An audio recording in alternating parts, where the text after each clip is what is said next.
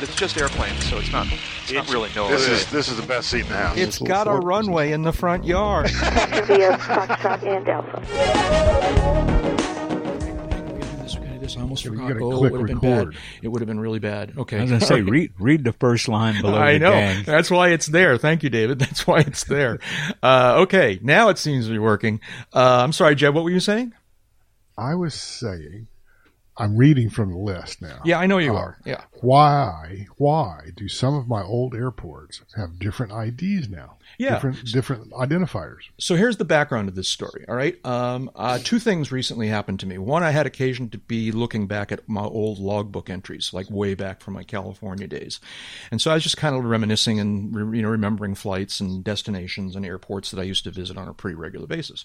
Separately, at the same time, I was chatting with a California pilot friend, all right, who was telling me about some of the flights that he's been making recently, and he talked about visiting an airport that I used to visit all the time, but he described it with a different ID, all right, a different airport code. And so I looked into it a little bit, and I realized that I sort of knew this, but I'd forgotten. I hadn't really looked into it too deeply, and I was looking for more examples. Basically, there's a whole bunch, at least in my experience out in the California area, a handful of airports that have different identifiers now than they had 20 years ago, admittedly. So, and I don't know whether, so I'm just curious, how does this work? Did something globally changed, or do just airports change from time to time? How does that work? Do you guys, either of you guys, know? Some of these I do, and some of these I don't. Well, I'm not necessarily asking about the particular airports. I guess my main thing was, did something change in terms of naming conventions of airports? Did the FAA change their mechanism in the past 10, 20 years, 15 years? Well, not in the last 15. Yeah. But, yes, they did change some things. I don't know everything there is to know about it. My personal example is Manassas, Virginia. Okay. Manassas Regional Airport. When I started flying out of there in the 70s, it was Whiskey 10, W10. It was the identifier. Okay. And the airport grew over time. Put in a parallel runway, put in a control tower. And as part of that, they also ended up with weather observing equipment, or at least a weather observer, something. Okay. And that's when they changed the identifier to HEF. Don't ask me where HEF came from. But I always figured it was a Playboy magazine reference myself. I always did too. It's like, why are they yeah, I know. It's why are they dealing with Hugh Hefner on this? Yeah. Anyway,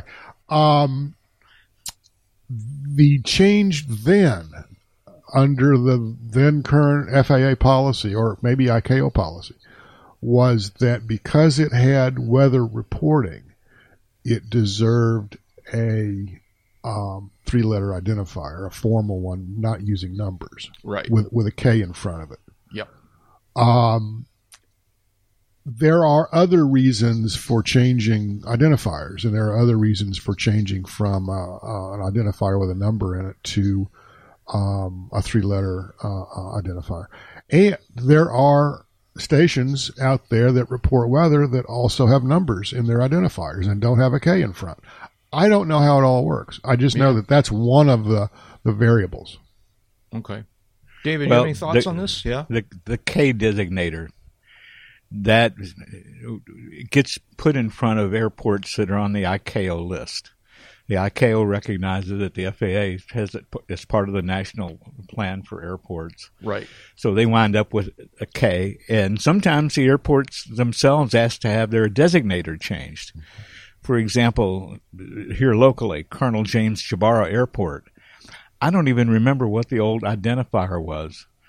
But when they had a ILS budgeted to go in, the local congressman who put that earmark in, and he was adamantly opposed to earmarks when he ran, he put the earmark in to have the ILS put at Chhabara Airport. They also requested and received a change in identifier to Alpha Alpha Oscar. And since it's on the ICAO list, it's got the K in front of it for internationals. So K designates that it's a United States airport. Right. But now let me just ask you though. I think it's not United States; it's continental United States, right? Right. Yeah. The contiguous. Used to be that Honolulu and Anchorage, for example, had K identifiers, I believe, but now they have P identifiers for Pacific. Now the ones with numbers and letters and such, like Dead Cow, if I remember right, without looking it up, I think it's Kilo 71. It's a Kansas airport designation, and the Kansas Aviation Department works with the airports to put them on and get them charted. So you've got local airports, you've got state airports, then you've got ones that are part of the recognized as part of the international system. They get Kilo for the contiguous United States, the lower 48. The ICAO codes are usually the FAA location identifier prefixed with a K, and the FAA gives it a designator if it's on its NPIAS list. Mm-hmm. So how they come up with some of these other number combinations is you'd have to ask the individual states because they're the ones that do that. Right. Jack. Did that clear it up to mud level? Yeah, right. So Dead Cow, a.k.a. Westport Airport, am I correct? That's Dead Cow, is 71 Kilo. Presumably the K standing for Kansas, because I know a lot of Florida airports end in FA, right, Jeb? And or FL. Amy's airport is FL. Okay. There you go. You just outed her. What's the word? Doxed her. You just doxed Amy. All right. I'll fix that. Point taken. Yes. So for example, the example I showed here on the list is an airport I used to land at a lot is south of San Jose, is called San Martín, actually is how they pronounce it, San Martín, a.k.a. South County Airport, which in my day was Quebec 9er, right? And maybe that's why they changed it, by the way. That is a little bit of a handful of mouthful. But now it's Echo 16. And this was the example that brought this all up when a friend of mine told me that he went out to visit San Martín. Hollister, and this is now where it starts to become a problem for me. All right, here's an example that turns into a problem. All right, Hollister Airport, also further south from San Jose, but in that sort of Salinas, Monterey area down there. Hollister, a very cool airport, by the way. If you've never visited Hollister, you should. Hollister is now CVH, Charlie Victor Hotel. I don't know if that makes it a so-called Kilo airport, if you will. I don't know if it's. It might, though. It's easy to find out. We have this new thing called Google. Yeah. So it should, is the quick answer. But regardless, so it's now CVH, all right? And I know it wasn't CVH back in the day. I actually went digging through my logbook. I didn't land there as many times as I thought I had, and I could not find in my logbook an entry that was clearly Hollister and a code that I recognized. In other words, my logbook is confusing now, because I logged my landing, my visit to Hollister with a code that I don't exactly know which one is Hollister now. And that's kind of, I don't know, I'm a real pure, so now in a whole different subject, the web. I'm a real purist about permalinks. I think that URLs should be basically forever, and that you should never change URLs, and that because they're a permanent record of information, right? And by the same token, these identifiers ought, to the extent that we've been encouraged to use them in our logbooks in this official record. And now I'm not 100% sure which ones, because I couldn't find a reference of what the old ID for Hollister was. Maybe that's the answer. I just need to figure out what the old ID was. I got that beat. I've got flights in my logbook using old identifiers for airports that don't exist anymore. Mm-hmm. And trying to figure that out sometimes is that's a head scratcher. Yeah, yeah.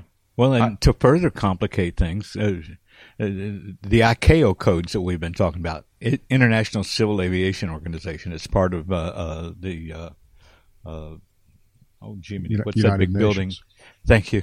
It's like brain fart. There's also an IATA list, International Air Transport Association, and they have their own designators. Mm-hmm. So I was talking about Jabara Airport here in Wichita.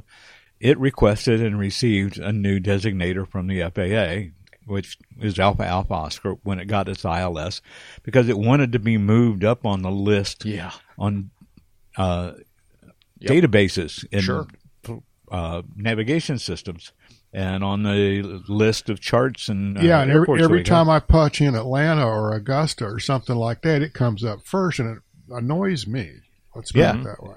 Yeah. So, but then you've got the International Air Transport Association, which has its own list of codes. So JABARA, which is now Alpha Alpha Oscar, it's by the FAA designation, but it has no IATA designation. And that's probably because it has no airline service. Yeah, well, there you go. That's probably what it is. Sure. Although it did get a very, very big 747 in there one day by accident, or one night by accident. But that didn't turn out to be a regular thing, fortunately. That's right. I think I remember that story, yeah. My last rant on the subject of airport IDs is regarding these smaller airports that have a three-character ID. And in my area, in Northampton, is 7 Bravo 3. They don't have a what? Some have 4-character designations. Oh, okay. Yeah, okay. So it's a 3-character ID. But here's my rant about these kinds, all right? And that is that occasionally these 3-character IDs that are not the ICAOs, these 3-character IDs have what is either a 0 or an O, an Oscar in them, all right? And it's always a little bit confusing to me, which is, you're looking at the listing, in the AFD or wherever it is you're looking at it, and you're going, well, is that a 0 or is that an O? I don't, and I for a while I wanted to believe that they were smart and they only used either zeros or O's, but that's not the case. No. I've looked around and I've seen IDs that are clear. When I dug into it, it was clearly a 0, and then others was clearly an O, and. Do you guys know anything about this, or is that just confusing? I mean, I've seen that before, and it's, again, a head-scratcher. I haven't seen it lately. I think maybe someone got smart, but if you're telling me there's still an airport out there with a 0 or an O in its numbered non-K beginning yada, yada, yada, 3-letter identifier, that's really weird. Yeah. I don't have an example in front of me. I'll do some digging because I'm pretty sure I recently saw an example of each.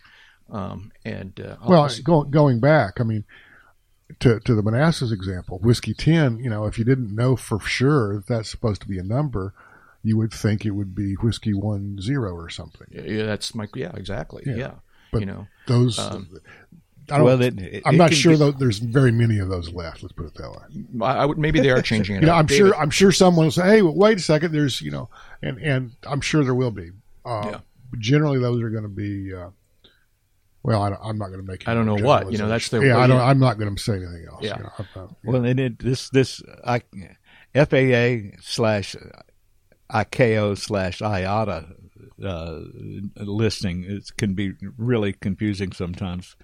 And Alpha Alpha Oscar, JABARA here in the States, is Anaco Airport in Venezuela under the IATA code. Oh, good. Yeah, okay. Alpha Alpha Oscar is an IATA code for Anaco, Venezuela. So that's why we have databases that are all computerized now, because it makes it so much easier to look up something and find out you're wrong.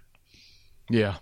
Well, I'll tell you, though, I want to here's a really good one in that regard. I talked about this on the podcast before, but give me a second while I look up the exact examples here. Northampton. Hang on. I'll be with you in just a second. Don't go away. Chat among yourselves. We could also talk about in numbers. Yeah. In what way? India versus 1, 0 versus Oscar. Oh, yeah, right. Yeah. Yeah. And there's some old airplanes out there that have a November Charlie registration. Oh, number. Sure. November X, right. Well, that's and right. Yeah, some of them have November X because they were experimental when they were registered. Yeah. And, so, well, maybe we should come back to that one in the future. But here's my last example. So I've got the actual details here. So I mentioned a minute ago Northampton Airfield in Northampton, New Hampshire, which is 7 Bravo 3. Now, in Massachusetts, which is obviously one state over from New Hampshire, there is also a Northampton, Massachusetts, and they have an airport. And Northampton, Massachusetts Airport is 7 Bravo 2. Okay. Yeah, not confusing. No, there's no, it's unlikely to get that messed up, right? So I don't know. It's craziness, I think. But maybe they'll hear this and decide they've got to sort it out, because the FAA pays attention to what we do. And well, maybe one of our FAA listeners could key in and correct us on what anything we step on. That would be good. Either that, or I'm expecting all kinds of examples of craziness from our listeners, maybe. But Jeb, go ahead. An airport I fly into a good bit is in Tifton, Georgia. The identifier for which is Tango Mike Alpha, and has been Tango Mike Alpha as long as I can remember. Tango Mike Bravo is Tamiami in Florida. Okay. So one day I launch out of here for Tango Mike Alpha, and ATC's like, fly heading 120. Why would I want to fly heading for 120? And he's like, well, that's direct Tamiami, so I'm not going to Tamiami. There's 10 seconds of silence. Clear direct. Clear direct destination. Okay. They got it wrong. They got it wrong. Ah, good. Okay. Yeah. I like to hear that. That's a good. That's good. Yeah. All right. Well, and A and B aren't even close to one another on the QWERTY keyboard. Yeah, I know, right? Huh? Well, there you go. Yeah. But the computer doesn't, and the controller's Tamiami, of course, because it's got all these A's in it. Yeah, so TMA makes perfect sense. Sure. And Tango Mike Bravo makes absolutely no sense for Tamiami. Well, what's the actual name of that airport? It's named after a guy, right? I mean, in Georgia? Yeah. Yes, it's Tift Myers Airport is the name of the airport. Oh, well, that's TMA, isn't it? Yeah, okay. All right, well, that's... Bingo. All right. Yeah, right, okay, all right. In Tamiami, I don't know what it's called, but I'm guessing it doesn't start with a B. Yeah, right. Anyways, all right, well... Anyway. Speaking of getting it wrong on a regular basis, welcome, folks, to Uncontrolled Airspace. Good segue. Good the segue. General Aviation Podcast. I'm Jack Hodgson, coming to you from the industrious banks of the Cochico River here in Dover, New Hampshire, and I'm talking to my two good friends in our virtual hangar. One of those voices out there is from somewhere near Sarasota, Florida. That's Jeb Burnside. Good morning, Jeb. Good morning. How's it going up there? It's going well. It's a beautiful fall day. It's been beautiful for some time now. The bad summer heat and humidity seems to have broken, and we've moved into fall, and it's just very, very nice. The kids have gone back to school, so it's relatively quiet. That's a good thing too. I spent the weekend sweating Dorian, so. That's right. Yeah. That's kind of crazy for you, huh? Now you dodged that whatever, for the most part. Exactly. Now, the flip side of which is there's still parts of Florida that took a beating. And right now, South Carolina and North Carolina are taking a huge beating. They got tornadoes and all kinds of nonsense going on up there. And I just hope everybody's comes out of this okay. Yeah. And a few days ago, it was Vero Beach. Uh-huh. Right. Well, and of course, a few days before that, it was Bahamas. Bahamas, they're still trying to figure out what the extent of the problem is. And I don't think it's going to come out really well either. I don't think so. It's going to come out well at all. That place got scrubbed down to the foundation. Yeah, that's a bad situation. Because Dorian sat there. Yeah. I mean, just sat there for 36 hours. Uh-huh. It was pretty crazy. But I know you guys were a little worried. I was actually chatting with some listeners who were saying, "Is Jeb going to bug out? Is Jeb staying?" This was back in the day when the forecasts had a possible track going right across the top of your home. Exactly. And everybody goes, "Is Jeb leaving?" And I said, "Well, I don't know. I haven't really talked to him about it, but he's a smart guy and he'll have it figured out, And somebody else said, "Well, it's getting really late. If he hasn't left now, he's not going to leave." And I said, "Well, he's got an IFR ticket and he knows how to use it." So, all of which are great responses. But we know the door to his hangar will survive. Yeah, that's right. Yeah. Everything else will be gone, but that door will be there for, yeah. That door is a serious hangar door. My door and cockroaches in 1,000 years is going to be the only thing it has. There you go. Well, archaeologists will look at the mixture of motorcycle and airplane parts and go, we don't really know what they did here. Yeah, archaeologists will spend decades sorting through all of that. Yeah. Your hangar is a multi-layered kind of thing. No question about it. Well, I'm glad this particular, I mean, we feel badly for the people who did get hurt, because a lot of people got hurt desperately, but over on the west coast of Florida, you guys seem to have come through it. It must have rained and got windy, though, right? There was one band from the storm that was identifiable on radar as a band from the storm that went over my house. Mm-hmm. Think about that, though, for a minute, because that was right after it. I think it was during or right after it started to move off from Grand Bahama. Right. That's 200 miles away. Yeah, that is a big storm. And apparently it's only gotten bigger since it's slowed down and it's become technically less severe, but it's gotten bigger. And It was a big storm then, and it's gone through some iterations. It's gone through some changes, but it's still a massive storm. It's still a very powerful storm. Depends on how they use the Sharpie. It could go either way. Yeah, okay. All right. I got that. I see what you did there. My other good friend here in the virtual hangar is from the air capital of the world, Wichita, Kansas, which has been hurricane-free, at least recently. And that's Dave Higdon. Good morning, David. Morning, guys. It's how you doing? You're Wichita, hurricane-free since 1792. Yeah, and Jack, you can go stuff your nice fall weather, okay? I don't want to hear it. Yeah, okay, all right. Yeah. But we've got beautiful flying weather today, half for most of the week. A little bit on the toasty side. We've been in the 90s several days in a row. We had a storm-free Labor Day weekend. People got out, had some fun, saw a lot of flying going on, visited a couple of airports, watched from the sidelines, and now back at the mines pushing the rock up the hill in order to keep it from rolling back over me. Yeah. Yeah, okay. Sounds good. Well, good to see you. Good to talk with you guys. So here's a little bit of... We wrap? What's that? Are we done? Yeah, no, we're not done. Believe me, we're not done. All right, so here's a bit of UCAP trivia. This is it, okay? The other one wasn't, but this one is. All right, let me explain. Okay. Back in the spring, we had a false alarm in this regard, all right? And I won't go into the details of the false alarm, but here's what is. I'm relatively sure that this one is not a false alarm. This one is real. Here we go. This is episode UCAP 485, all right? 485 being the episode number, and I make little finger quotes because it's kind of a little bit of a slippery term, as you'll see, all right? Because episode UCAP 485 doesn't necessarily mean it's the 485th episode, all right? We've been naming the episodes this way since the beginning of time, all right?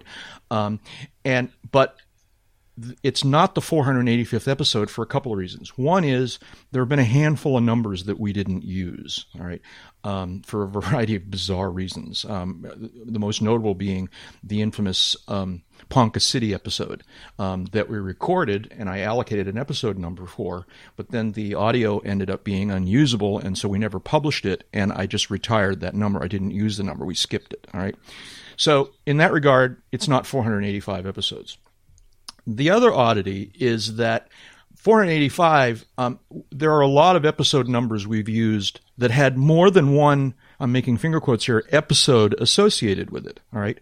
The first example of this was way back when we did our first Sun and Fun episode, and we recorded an episode that was way long for our what even then was our long format, and so we split it in two, and I kind of came up with the concept of calling those episodes A and B. So it was whatever it was, episode 25A and 25B, all right?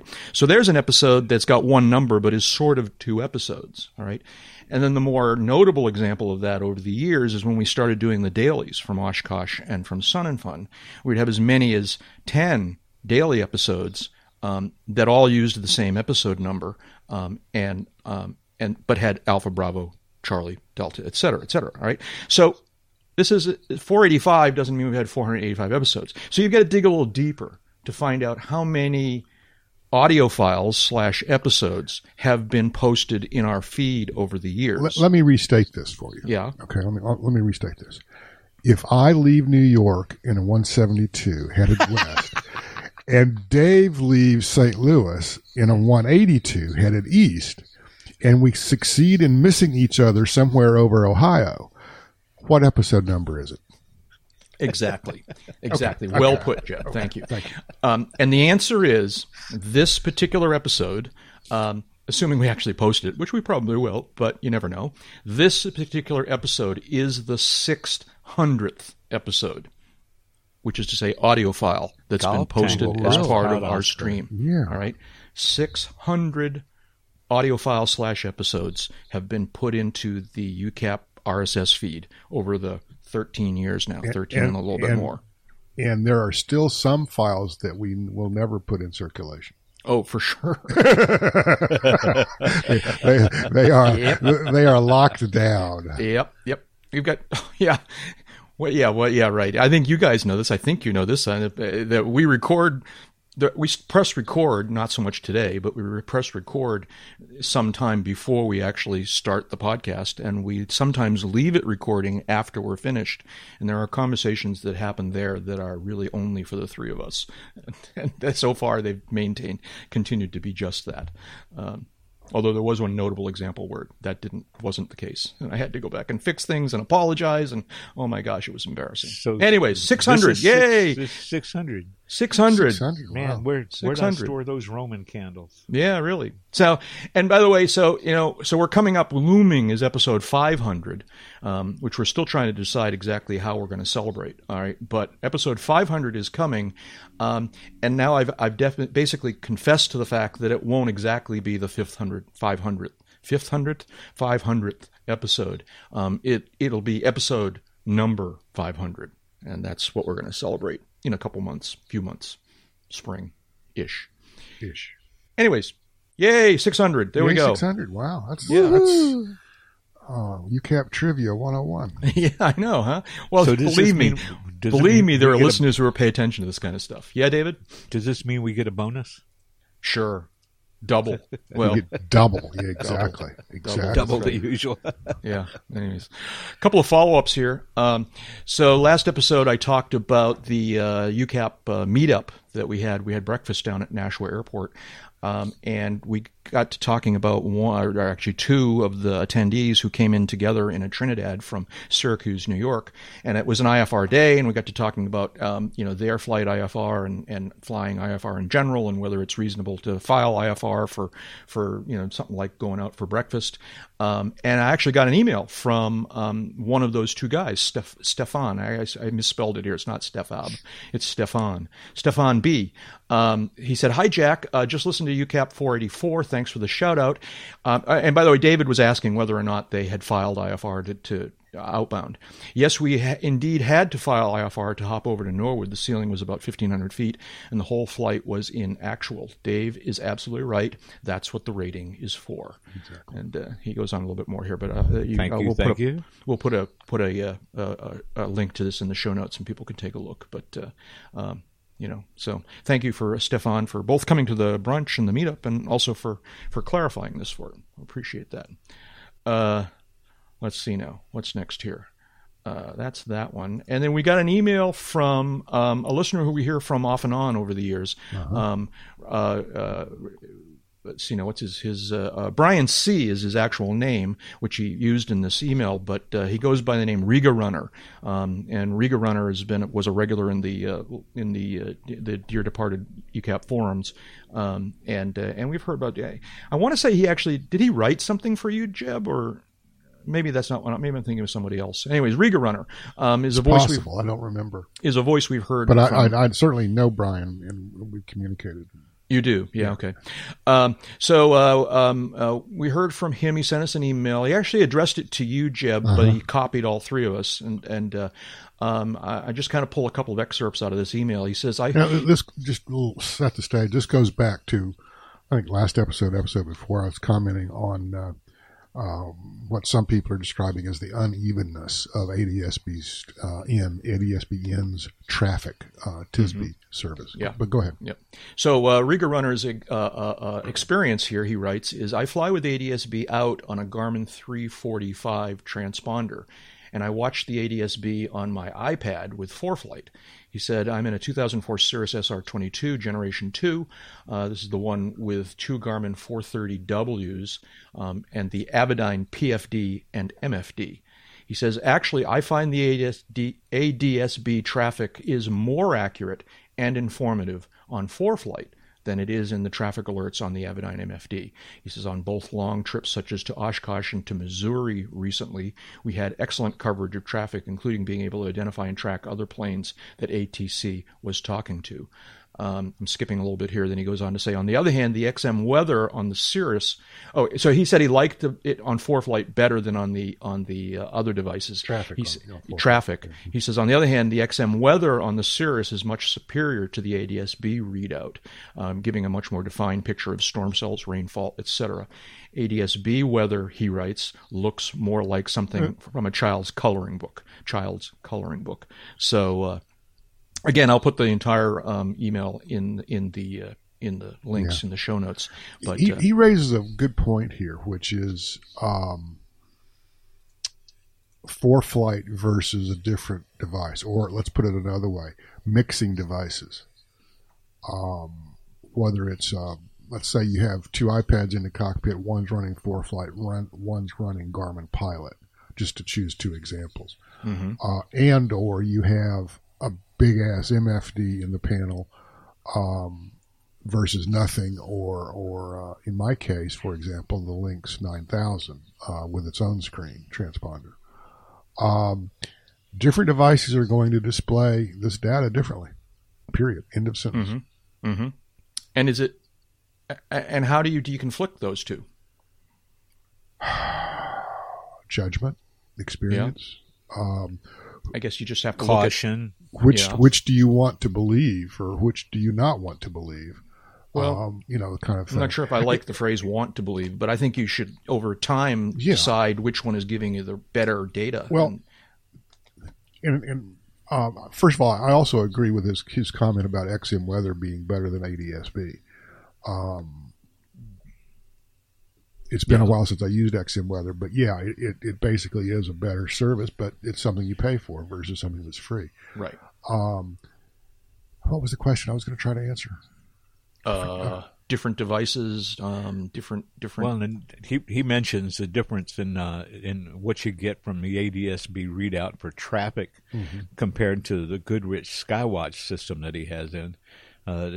He likes part of the ADS-B readout better because it gives him a tail number, an actual altitude, direction of flight, and whether it's climbing or descending, where his Skywatch only shows the object and whether it's climbing or descending.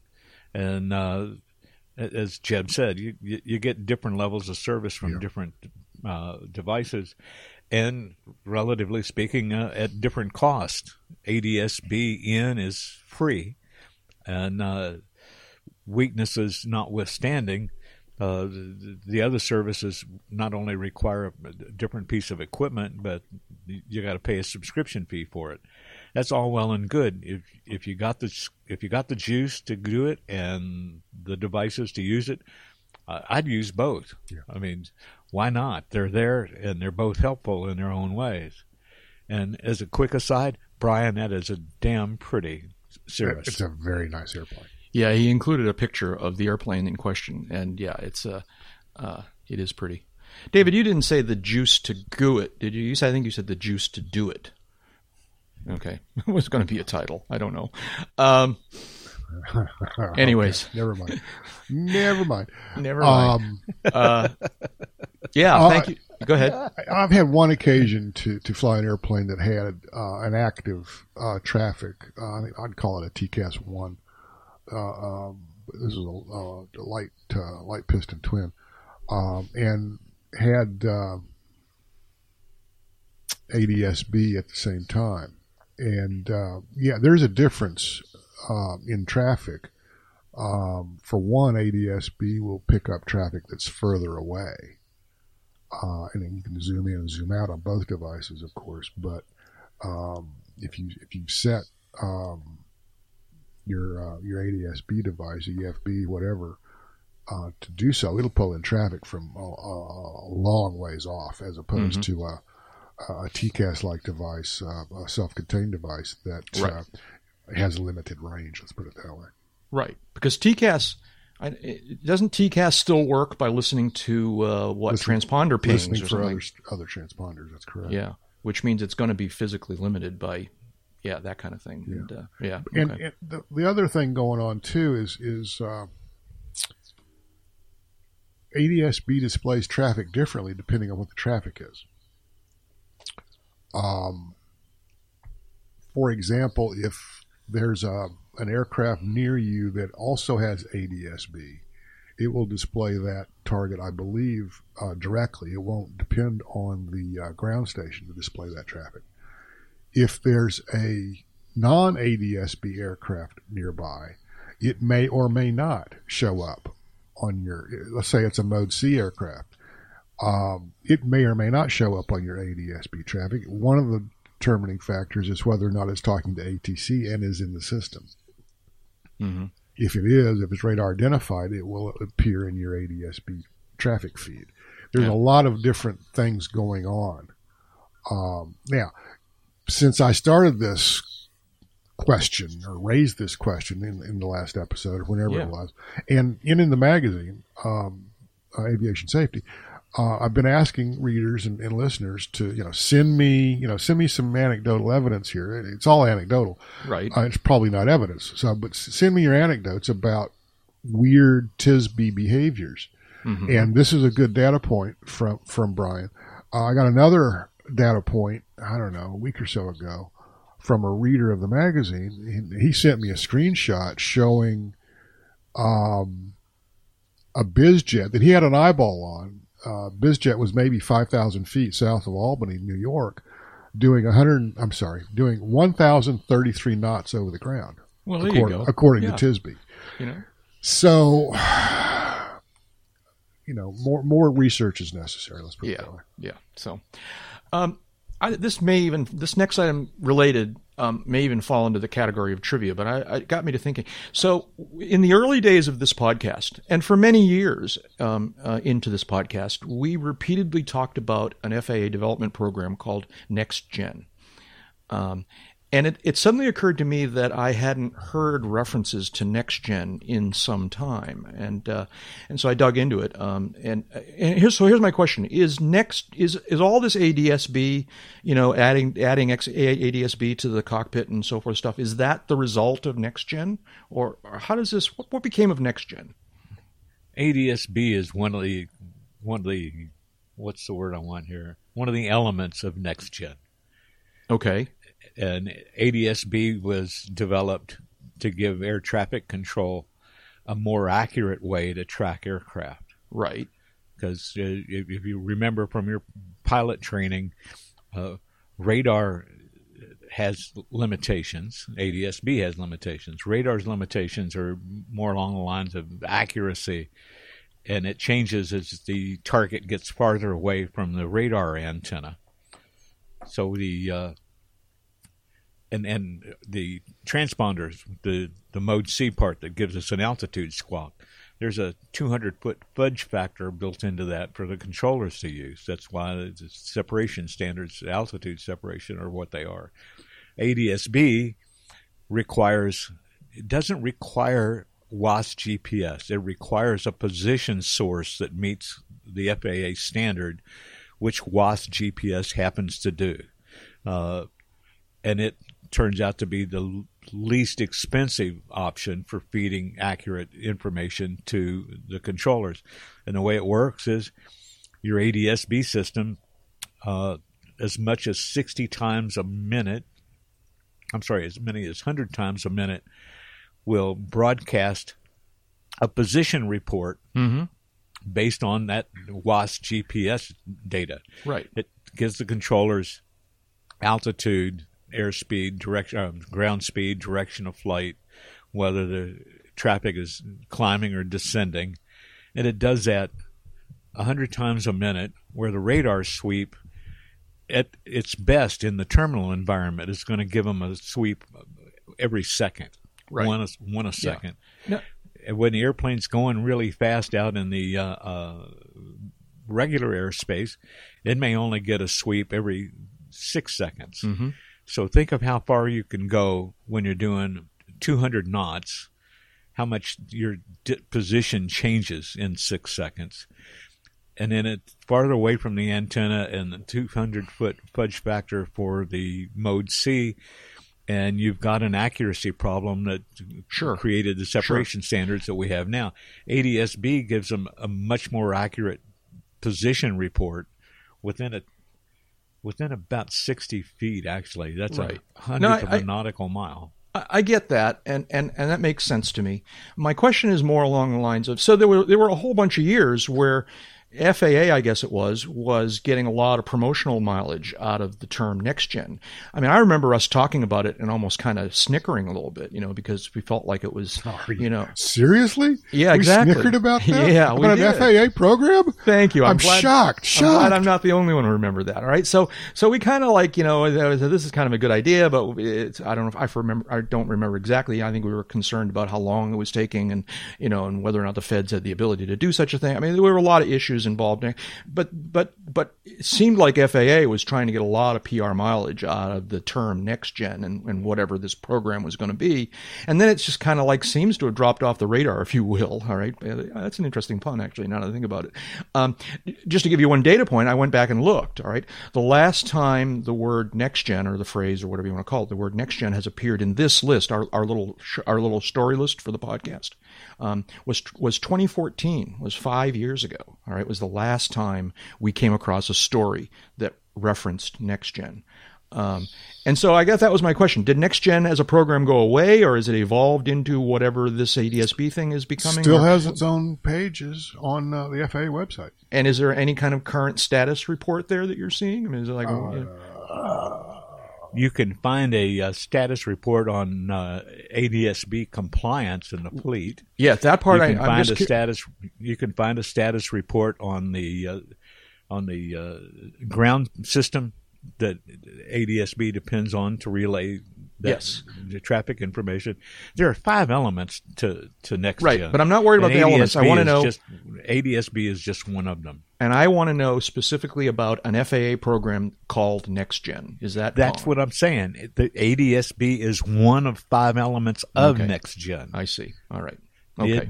There's also data communications, which they're in the process of implementing, and that's to reduce radio traffic and give better communication tool between the primarily airliner crew and some business jets and air traffic controllers. There's a network-enabled weather system that's going to be part of it, or is part of it. System-wide information management, that's a part of it. And the different voice switching system for the National Airspace System. They're improving that. Mm-hmm. And all of this is designed to make air traffic control tracking and surveillance more accurate, to increase the capacity in the airspace. Because with all this increased accuracy that you get with WAAS GPS, they can theoretically squeeze more airplanes into the same airspace with smaller separation standards than they use now because of radar's inherent inaccuracy. So This is all part of NextGen. It's all still in process. It ain't done yet. ADS-B will be mandated starting January 1. The other parts are still coming online. Okay. Jeb, final thoughts on this? Dave's absolutely right that NextGen and the various technologies that comprise it will allow air traffic control in the U.S. anyway to squeeze more aircraft into a given block of airspace. But that's never really been a problem. Right. That's what I was just about to say. That's not the problem. It's the problem is pavement. The problem is pavement. Yeah. And until we have more pavement, unless we have more pavement, we're still going to have congested airports. We're still going to have delays. We're still going to have weather, which creates a lot of delays, and reroutes and things like that. So all of the above is fine and dandy and swell and non-fattening. But that's not all the end all and be all to efficiency in the air transportation system. Right. Yeah. Okay. All right. We should move on here because we're just like, we've been talking for a long time. Okay. So here's the one I want to talk about next. And that is that I had an adventure.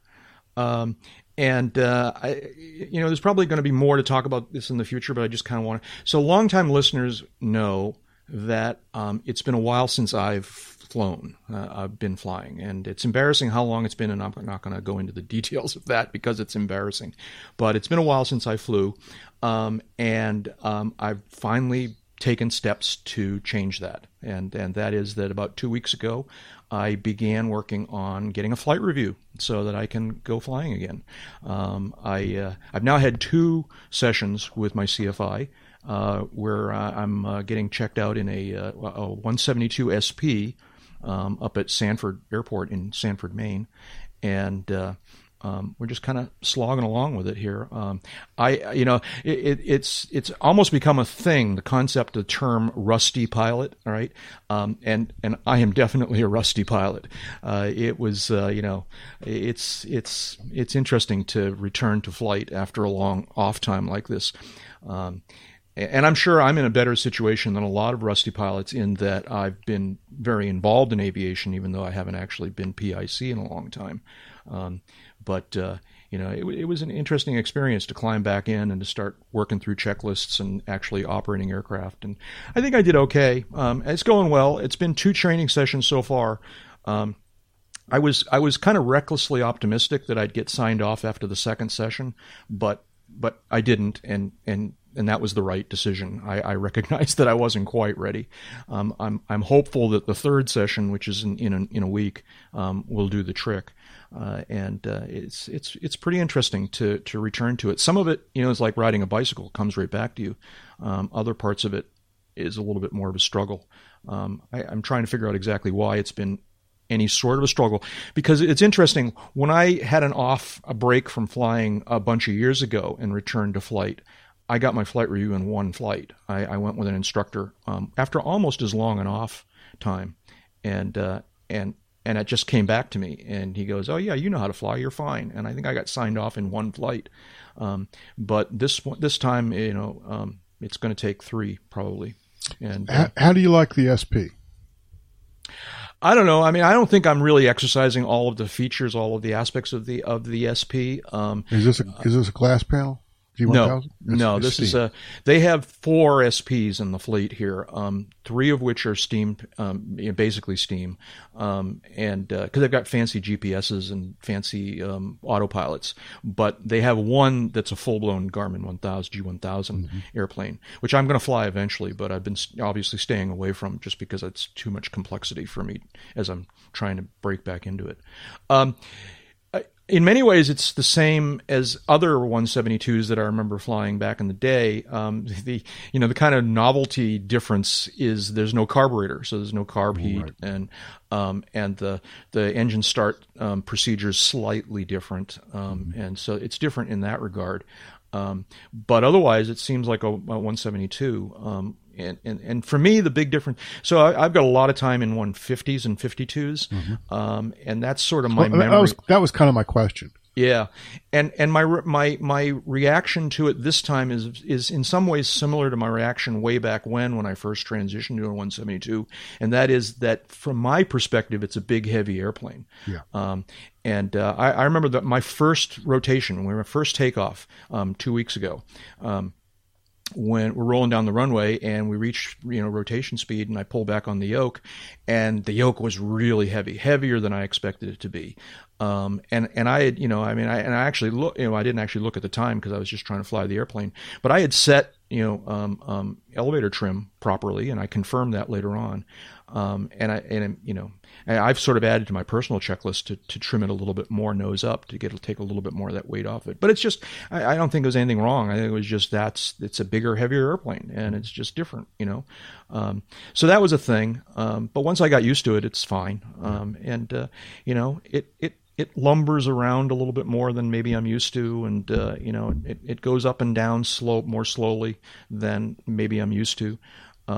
The big thing I'm struggling with now is just trying to make my, from downwind to base to final to touchdown more consistent. I'm a little bit all over the place in terms of height, usually too high.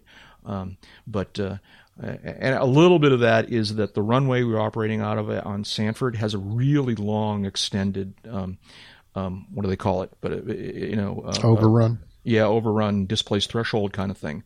And I sort of realized it during my second session working the pattern. And in thinking about it after the fact, I think it's an even bigger deal than I thought. And that is that when I'd turn final, I would evaluate the sight picture, not taking full account of the fact that the beginning of the pavement was not the beginning of the runway, so to speak. Does that make sense? Yeah. And that made me feel like I was in a different, place on the glide path than I maybe actually was. That'd be accurate. Yeah. But I really need to kind of be more aware of the fact that, it's in some ways I almost need to edit out that displaced, that overrun pavement. All right. When I'm kind of making that evaluation when I turn final. It's only an overrun in one direction. It's a displaced threshold in the other. Yeah. Okay. But so that was, in retrospect, that might have been, I don't want to messing me up. I don't want to point, make excuses here. I mean, I've got to figure out how to deal with this, and I will figure out how to deal with it. But, that was a little bit of a thing. And having said all this, I think my flying was safe. I don't think the instructor ever took over the airplane. He made many suggestions from time to time with increasing volume and pitch. But yeah, no. Well, he's been actually very encouraging. He, to be honest with you, he keeps saying, when we finished the second flight, he says, "You're doing just fine, Jack." He says, "You just got to relax." Right? Yeah. And he'd say that to me a couple times during the flight. He'd say, "Calm down, relax." All right. I don't know if the word stressed is exactly the right word, but I'm just kind of like there's a level of, I don't know what the right word is, anxiousness or whatever. Stress is the right word. But it seems stronger than what I'm feeling. I want to do well, and I obviously want to be safe, and so it's and it's a little bit different airplane than my memory has recorded, and so there's all these things going on, plus although it's just me and my instructor, on another level I'm doing it in front of a lot of listeners, and so I kind of wanted to do it well. So it's an interesting experience, and I'm having fun with it. And looking forward to do more of it. We did two sessions in basically 2 weeks, and we're going to take a week off, and then I'll go back again. Part of the problem here is there's a timing thing, and even if I got signed off, I can't fly yet because I don't have a medical yet, and I'm working on getting all the basic med paperwork together.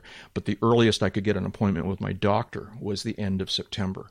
So hopefully the end of September, last week in September, I'll meet with my doctor, and we'll complete that part. And hopefully, I'm optimistic. I expect that will be taken care of, no problem, and then I'll get signed off my instructor and go flying. It's cool and very cool. Long overdue, but and there's a lot of reasons why that is. I've been thinking about that a little bit too. But just remember two things. Yeah, lighten your grip on the yoke. Yes, let the airplane fly itself. It knows how to fly better than you know how to fly. Yep. And I think I'm pretty good on the first one. I feel I'm kind of pleased with the fact that I don't, I haven't been clutching the yoke, and I keep it trimmed up pretty good. I think that's kind of comes, I don't know, naturally, if that's the right word, but in terms of keeping it trimmed up so that I could take my hands off the yoke, that's good. But there are aspects of it that are a little bit clumsy, but it's gotten better. I mean, I've got almost 3 hours now, and it's definitely improving. And cool. We'll see how it goes, but soon, I think. Soon. And then the world's my oyster. I can go anywhere. I've got a 172. You can fly to Hidden River. I could fly to Hidden River. All right. And then I need to figure out where to find an airplane that I could take to Hidden River. You can get a 172. Well, I wanted to buy an airplane, but that's a whole different kind of expense. That's a whole other topic. But, you know, the rental airplanes from Sanford are great airplanes, but the pricing is such that taking them away for multiple days kind of starts to become a thing. Yeah. So I need to figure out whether I want to join a club or become a partner in something, or I don't know what exactly. Cross that bridge a little bit later on. So cool. There we go. Yeah. Congratulations. Thank you. So congratulate me when I get signed off, but soon. Yeah, David? I said good for you. Yeah. Hi, this is Jack. We here at Uncontrolled Airspace are very grateful for the financial support we receive from our listeners. There are two simple ways that you can contribute to this podcast. You can make a one-time, non-repeating donation by using PayPal. It doesn't need to be very much. As little as $10 or $15 is a big, big help. Or you can make an automatically repeating per-episode pledge with Patreon. With the online service Patreon.com, you can pledge as little as $1 per episode, put limits on your per-month contribution, and change or cancel your pledge at any time. For more information about how you can support this podcast in one of these ways, see the Uncontrolled Airspace homepage and the box in the right-hand column labeled Tip Jar. That will take you to a page with details on both these support methods. Thanks. Big story in the news over the last week. I believe it's in Australia, where a student pilot on an early lesson, some say first, some say third, but early lesson, and the CFI became incapacitated, collapsed in flight, and the student managed to successfully land the airplane. Yeah. So I don't know. I don't know what to make of this story. It's apparently true. I mean, I've seen it reported many places, and... what do you think? So easy to fly, even an untrained pilot can do it. That's right. It's a Cessna ad from the 1960s, right? Yeah. I was thinking he's such a great instructor. One lesson, and he can hand it off by passing out. Exactly. Yeah, right. Your airplane. It's so a different story, and it's possible there's more than one instance here. We're looking at multiple stories, and it's kind of hard to figure out. I get the feeling this is just one story, different tellings of the same story. And in some of them, so apparently the first lesson part came from the controller, so the student reports is in radio contact apparently already and reports that the CFI is collapsed. And the controller says, how many lessons have you had? And the student apparently said, this is my first lesson. All right. But then another telling of the story elaborated on it where the student actually was saying, this is my first lesson in this model airplane. Apparently he had two other lessons, according to this story, had two other lessons in a different airplane. All right. So it had never landed. Yeah, but he didn't have much, if any, experience landing it. So it's, I'm not trying to discount the accomplishment of this student. No, absolutely not. Good for him, And the controller. And the controllers who helped him, for sure. But yeah, first lesson, third lesson still. All right. And, I mean, this is such a story that when I was flying with my CFI the other day, he walks up to me and he says, I forget exactly how he phrased it, but he referenced this story. He said, you're the guy from Australia, he said, or something like that, and I go, well, you're not planning on, and he says, no. Right. There's a have the fish joke in there somewhere. Yeah, exactly. So, anyways, well, congratulations. That is it's not an off-field landing of the week, but on-field landing of the week. On-field emergency landing, or whatever you want to characterize it. Yeah. So, what's the student's name? We should say the student's name here. I just hope he gets to log that time a solo flight. Max Sylvester, according to AvWeb. Okay. I was going to ask, how do you log that? I don't know. So yeah, according started out to be dual, then it wasn't then it kind of wasn't dual, but he got help from the controllers. Well, there were two people in the airplane, but only one of them was cogent. Yeah. And did I see a reference someplace that the Australian FAA issued him some sort of honorary solo certificate or something? I didn't see that. I don't know if that rings a bell here. I'm trying to see if this story makes any mention of it. Not this one. I'm looking at the BBC. I never would have. How should I put? I've never flown in Australia, and I only hear about Australian CAA in Australia from Australians. I would based on my knowledge of CAA from those sources, I would be very surprised if CAA took that kind of a view of this episode. I mean, yeah, okay. Yeah, surely this was a legal flight. I mean, because declare an emergency, the world's your oyster. So yeah, well, I wonder if he did that, but I don't, yeah, okay. Now, when you're flying in Australia, yeah, do you solo from the right seat? I see. That's okay. I see what you're doing there, David. That's yeah.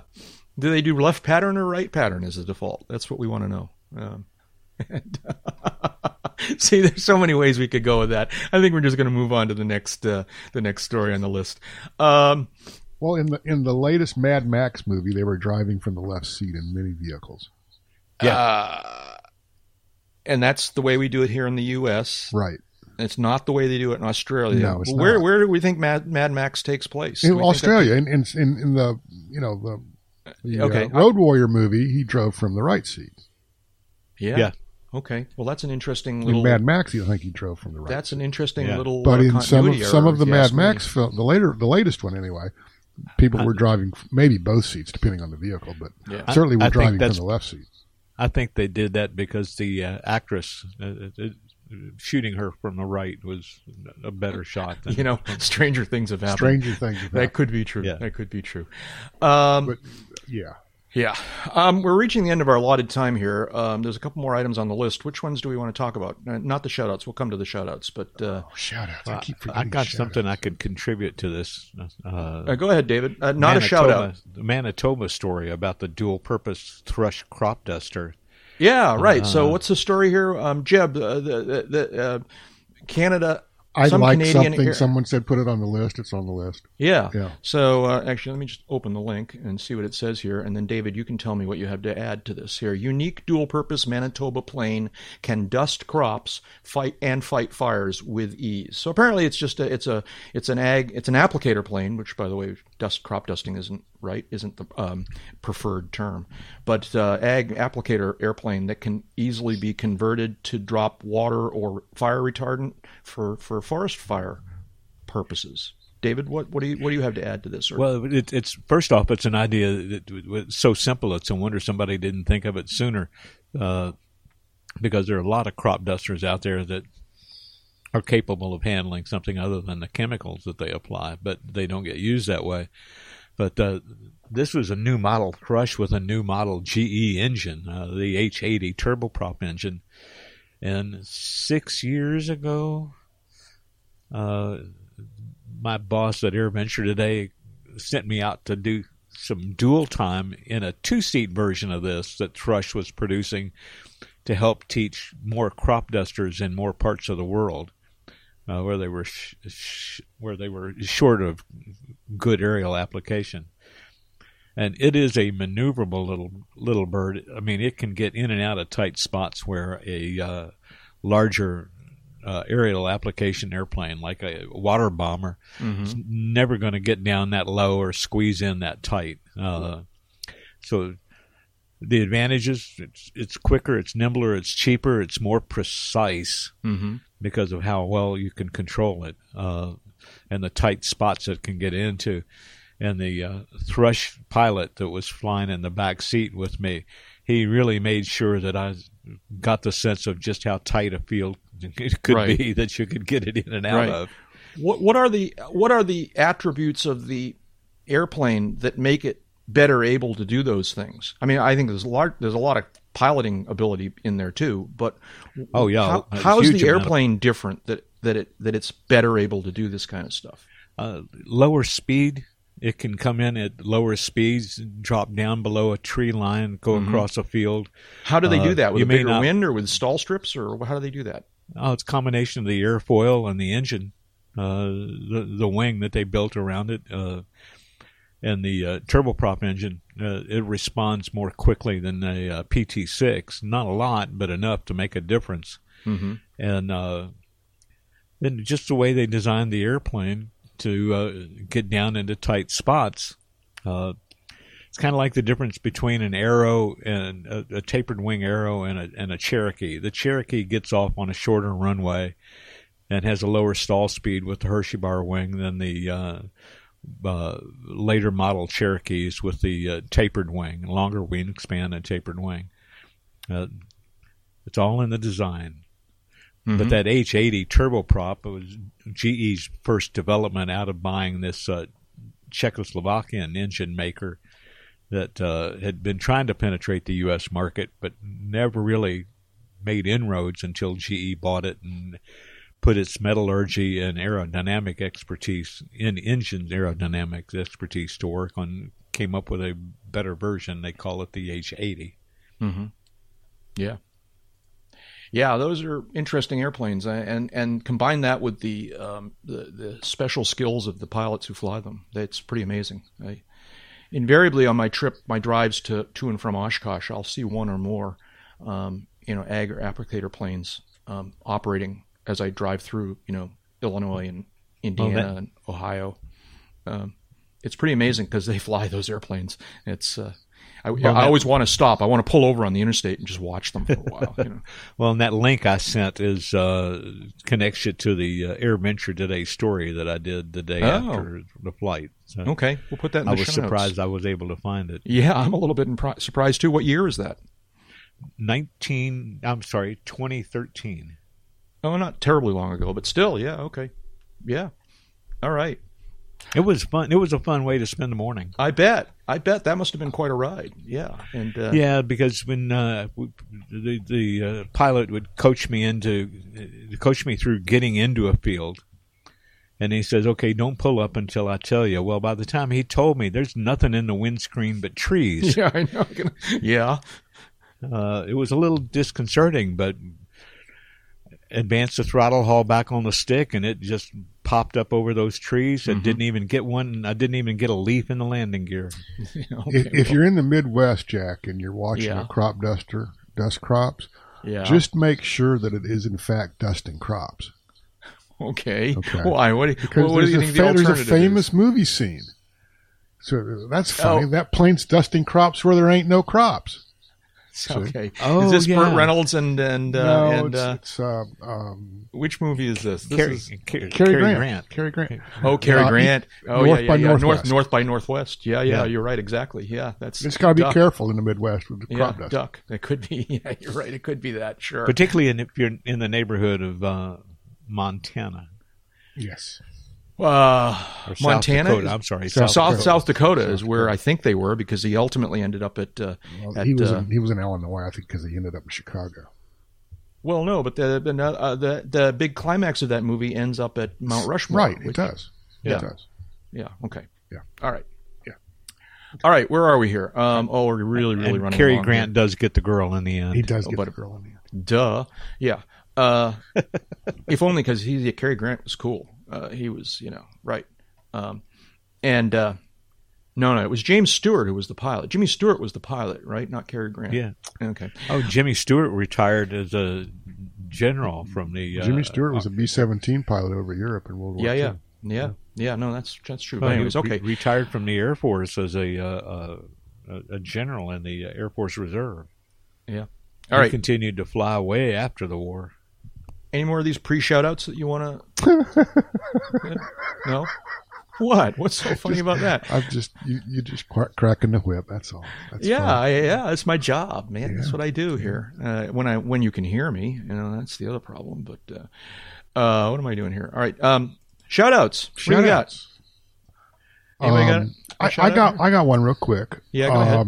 And this is to the On the Upwind Flying Club, based in Tampa. Okay. I never heard of them before. Okay. There was a story on NPR I was listening to yesterday, actually. Like at TPA, like Tampa International? It's Tampa Executive Airport, which the identifier for which eludes me right now. They made NPR's news. The Flying Club is organizing some relief efforts to the Bahamas. And apparently they're flying loaded airplanes out of Tampa over to the Bahamas to drop supplies and coming back. And good doing for them. They had a very nice little spot on NPR on the radio. They did some good little PR there for general aviation, and that's how they get a shout out. Yeah, Absolutely. That's great. Yeah. The situation over there is apparently so dire that they can't land to drop to deliver these things. I don't know if they're actually engaged in those operations now, or what airports are using, or you know, if they're dropping them, pre-positioning, or what is going on. But I mean, I saw my understanding is the whatever that big airport there on Grand Bahama is, it's was underwater last time we checked. Is like gone. But good for them, and all of the GA operations that are doing emergency relief stuff. That's awesome. Yeah. Shout outs, David. What do you got? I'm going to put two things into one shout out because they're both cases of bad ideas being proposed. Jim knows what I'm talking about. Yeah. U.S. Representative Ed Case from Hawaii has introduced a bill that would basically eliminate commercial air tour operations using helicopters and small airplanes over Hawaii. Saw that. Yeah. And would further grant states and localities the legal ability to impose their own restrictions. Right. And that's the part. In complete conflict with the FAA's rule over the airspace. So we got that going on in Hawaii, and then we've got Amazon petitioning for exemption to violate airspace rules in order to conduct drone deliveries. And tell us what you really think, Dave. I thought these things were supposed to be integrated into the airspace with no concessions given to U.S. that would encumber manned aircraft in any way. EAA's responded to this. AOPA's responded to this. I'm responding to both of these ideas with not only no, but hell no. Okay. You don't get to do that. Hey, Amazon we don't get to carve out special occasions and special exceptions for states and cities and businesses to operate in contrast and in conflict with FAA standing rules and its authority over the airspace. So go away, get over it, and go to hell. Oh, wow. Not that I feel strongly about it. I was going to make a joke. All right. Do you have anything you want to add to that, or you're going to stay away from it too? I have nothing. Let me just simply associate myself with the remarks of the gentleman from Kansas. Okay, but you're going to leave it at that. Okay. That's true. In general, I will also associate myself with those remarks. The passion with which they're stated, maybe not, but those are some crazy ideas. I feel strongly about it also. It's just I don't know enough about the Amazon thing to really comment intelligently, but I've seen numerous attempts over the years, all of which were basically unsuccessful for state and local governments to regulate airspace. And it's just a really bad idea. Yeah. Yeah. And my shout-out, I have a shout-out. I want to make a shout-out to the Volocopter people.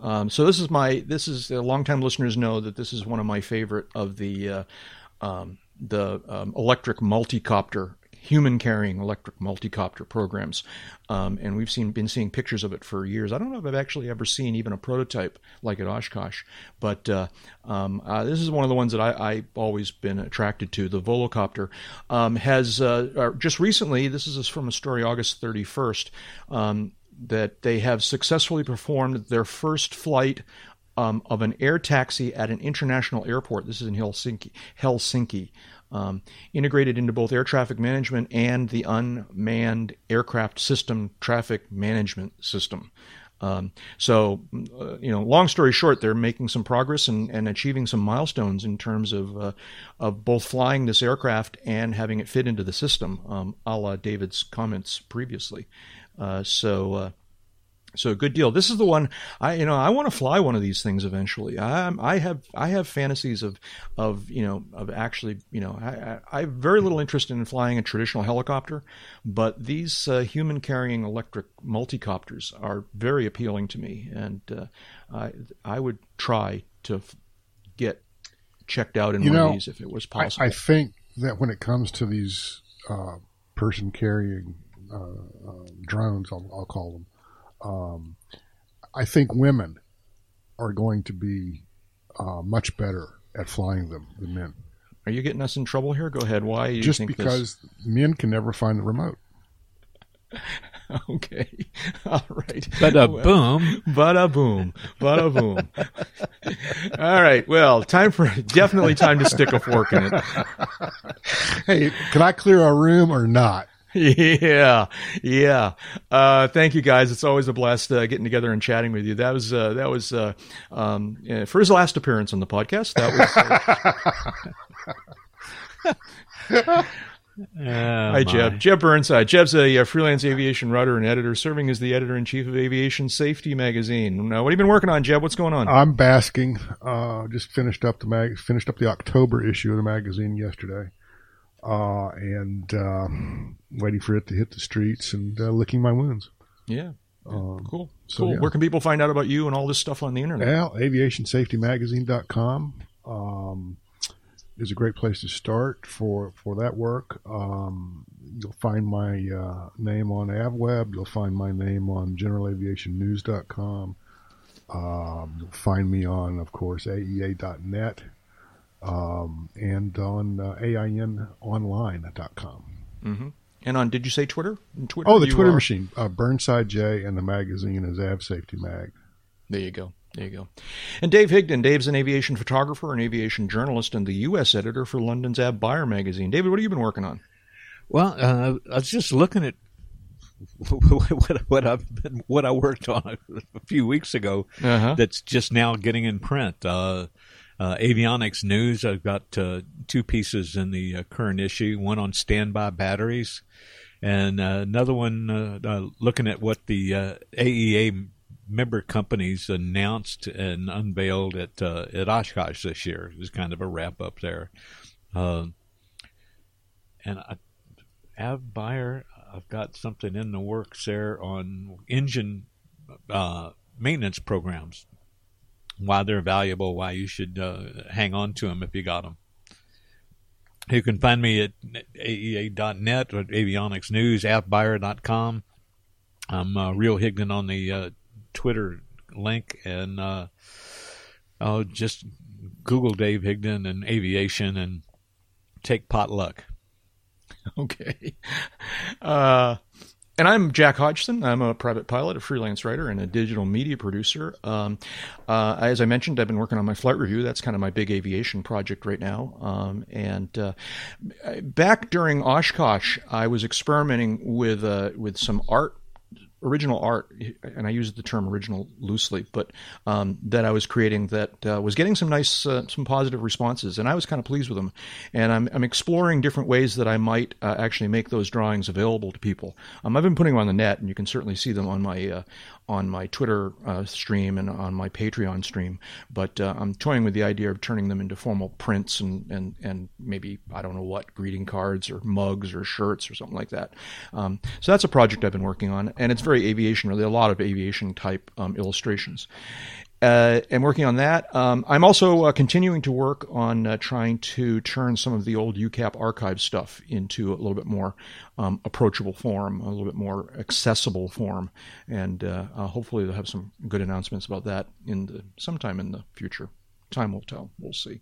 Anyways, you can find me online in most of the usual places by the username Jack Hodgson. That's my first and last name bumped together.